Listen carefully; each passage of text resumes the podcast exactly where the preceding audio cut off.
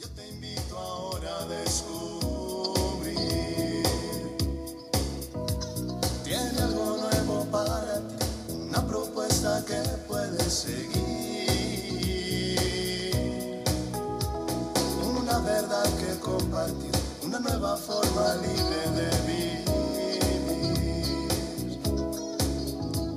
Un sencillo estilo de servir, el camino hacia la santidad. Hola, qué gusto encontrarnos en otra cápsula de paz y bien. Invocamos al Espíritu Santo que nos acompañe en estos minutos de reflexión, de paz, de encuentro con el Señor.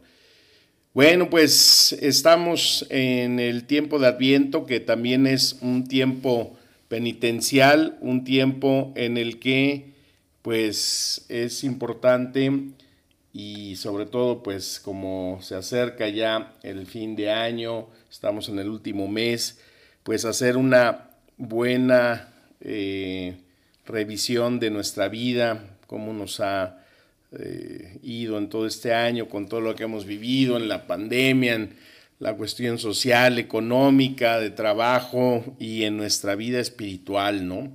Entonces, el hacer siempre un examen de conciencia, el hacer una buena confesión, pues es muy importante y sobre todo, pues eh, nos lleva a ese crecimiento espiritual, ¿no? Que eh, pues estamos siempre buscando crecer, avanzar.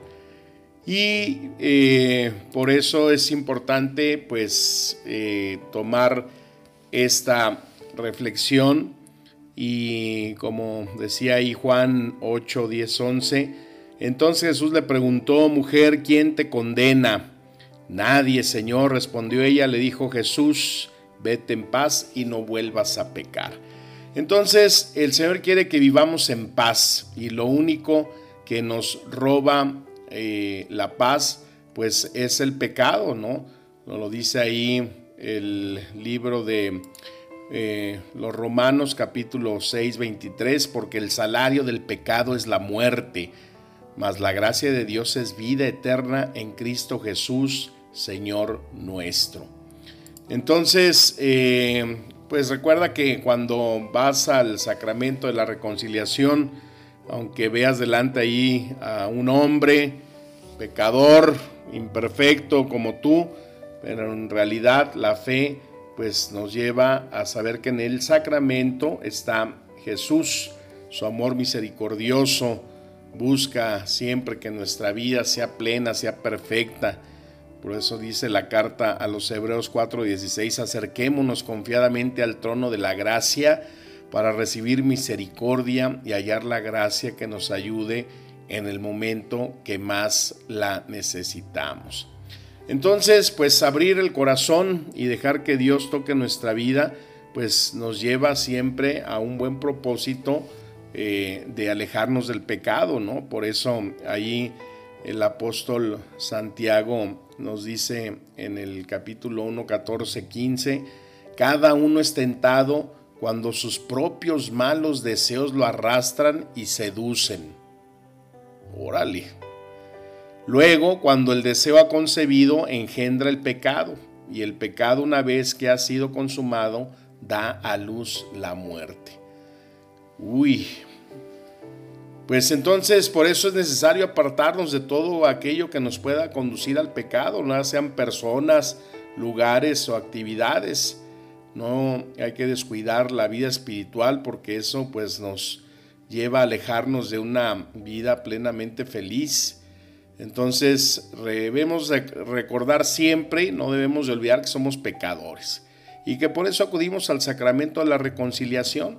A lo mejor hay, alguien que no lo puede hacer de esa manera por alguna razón, pero pues qué importante es reconocer, buscar si eh, todo aquello que nos está alejando de Dios lo podamos hacer en una buena reflexión, en una buena confesión delante de Dios y eso también nos da paz porque en el sacramento de la reconciliación siempre Dios Padre perdona a quienes habiendo renegado de su condición de hijos, reconocen su falta, confiesan sus pecados y se reconocen necesitados de la misericordia de Dios. El Papa Francisco nos dice que el pecado de uno solo daña al cuerpo de Cristo que es la iglesia. Por ello el sacramento tiene también como efecto la reconciliación con los hermanos. También pues hay que reconocer que a veces no siempre es fácil confesarse, ¿no? Hay personas que a veces, dime tus pecados, se quedan callados. Pues, tus pecados, Padre, es que ya se me olvidó todo lo que iba a decir. Algo pasa, ¿no? Te bloqueas. Pero pues eh, hay que buscar también hacer eh, esa confesión, pues que ya nos lleve eh, preparados para mm, recibir pues siempre esa misericordia de Dios.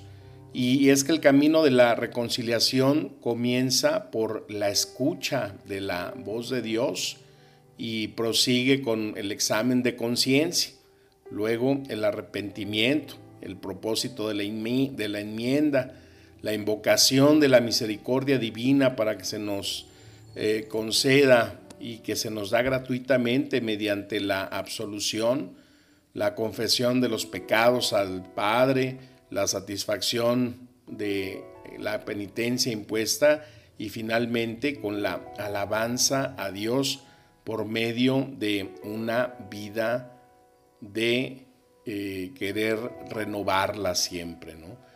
Entonces, eh, suma importancia dedicarle tiempo para hacer eh, ese buen examen, ¿no?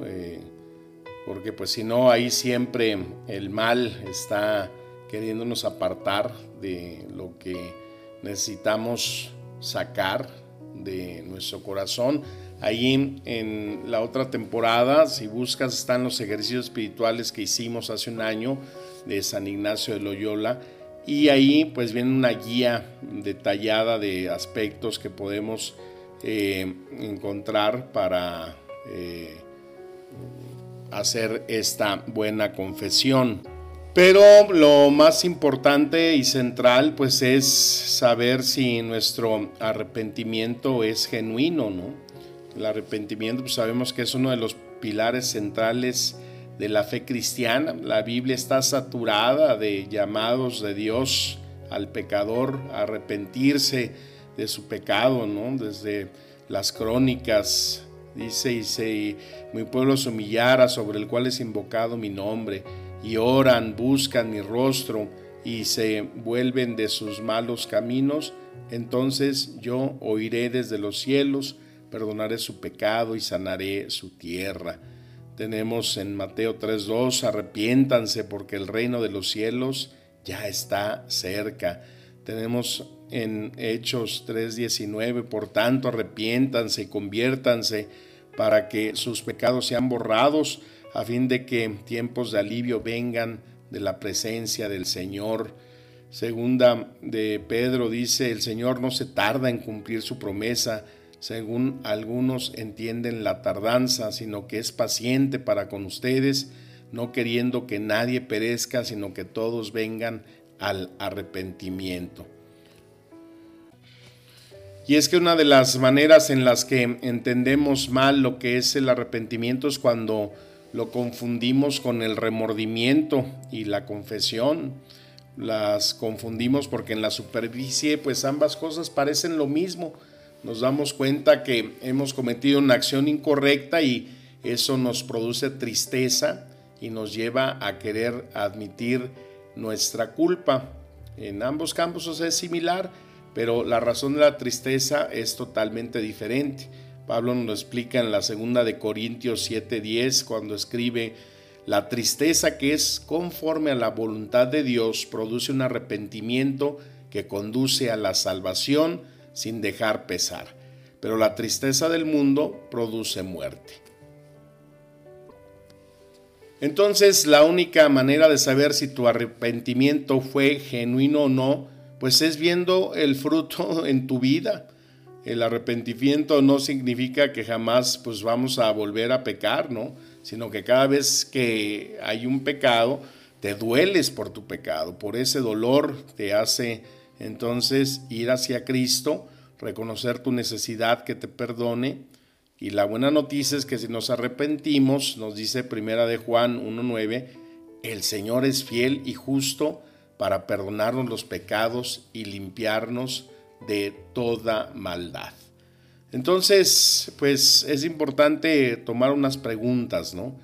¿Qué es lo que está produciendo tristeza en tu corazón?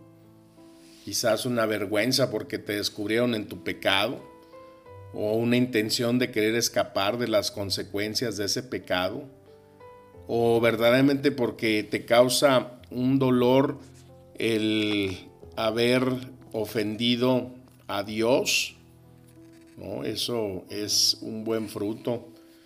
Eh, quizás porque te ha llevado tu dolor por tu pecado tomar medidas radicales para cuidarte lo más posible de volver a caer. Entonces el darnos cuenta si ese arrepentimiento es genuino nos permite que no solo eh, tengamos conocimiento, sino también el seguir luchando contra el pecado, alejarnos de él. Aunque también sabemos claramente que caminar en la luz pues para nada es perfecto, ¿no? Somos imperfectos y así nos va a llevar eso a no alcanzar nunca en este mundo esa perfección. Es por eso que el arrepentimiento es un regalo maravilloso de nuestro Dios. Dice Juan, primera de Juan 1.9, si confesamos nuestros pecados, Él es fiel y justo para perdonarnos los pecados y para limpiarnos de toda maldad. Híjole, qué hermosa gracia, ¿no? Confesar nuestros pecados siempre hacia Dios, reconociendo nuestra gran necesidad, sobre todo de estar con Él para alejarnos de ese pecado. Porque pues, ¿qué es lo que hace Él cuando nosotros eh, reconocemos ese pecado. Él no nos va a castigar, no va a descargar su ira sobre nosotros, ¿no? sino que al contrariamente lo único que nos da es su gracia, recibir su gracia. Y bueno, pues quizás habrá consecuencia de nuestros pecados en las diferentes áreas, ¿no? Sociales, pero familiares, pero lo importante pues es darnos cuenta que de Dios no es sino recibir esa gracia y que Él nos cambia siempre todo el panorama, porque Él es soberano, Él gobierna siempre todas las cosas, Él es santo y por Jesús podemos acercarnos a Él. Por eso hay que correr a ese trono de la gracia a través de la reconciliación, a través del arrepentimiento y que eso nos lleve entonces a caminar siempre en esa luz, en esa disposición al confesar nuestros pecados y saber que Él no nos condena, sino nos abraza y nos ama, porque Él quiere que todos los hombres nos salvemos.